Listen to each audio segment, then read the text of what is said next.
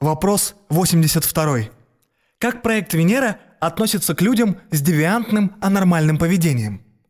Джеймс Харви Робинсон считал, что подлинным предметом изучения человека является сам человек.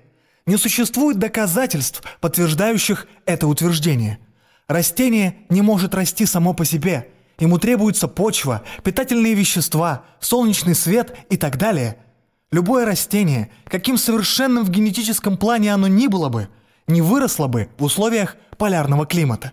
Человек подчиняется тем же физическим законам, которые управляют всем эволюционным процессом. Поведение и ценности человека не возникли сами по себе, они являются побочным продуктом культуры. Возможно, историки будущего будут считать нас ненормальными из-за наших искусственных понятий, насилия и суеверий, из-за того, что наше общество тратит большую часть дохода на военные нужды, вместо того, чтобы применять доступные науке методы для налаживания отношений между нациями. Лишение и страх перед прогрессом являются основными причинами социально опасного и девиантного поведения. Проект Венера предлагает абсолютно новую систему образования, в которой будут изучаться взаимосвязи живых систем на глобальном симбиотическом уровне. Дети, воспитанные в среде без фанатизма, расизма или жадности, более не будут проявлять социально враждебные образцы поведения. Например, к концу Второй мировой войны в Германии люди даже из самых уважаемых семей дрались за объедки. Массовые линчевания на юге США были результатом идеологической обработки.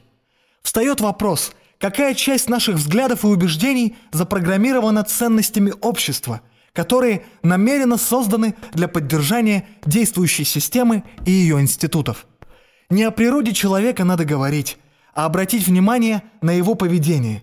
Оно может быть легко изменено при помощи соответствующего образования и среды, гармонирующих с несущей способностью Земли. Даже если избрать на руководящие посты самых честных и приличных людей – а среда не поддерживает возможности реализовать принятые ими справедливые законы, мы не сможем их придерживаться.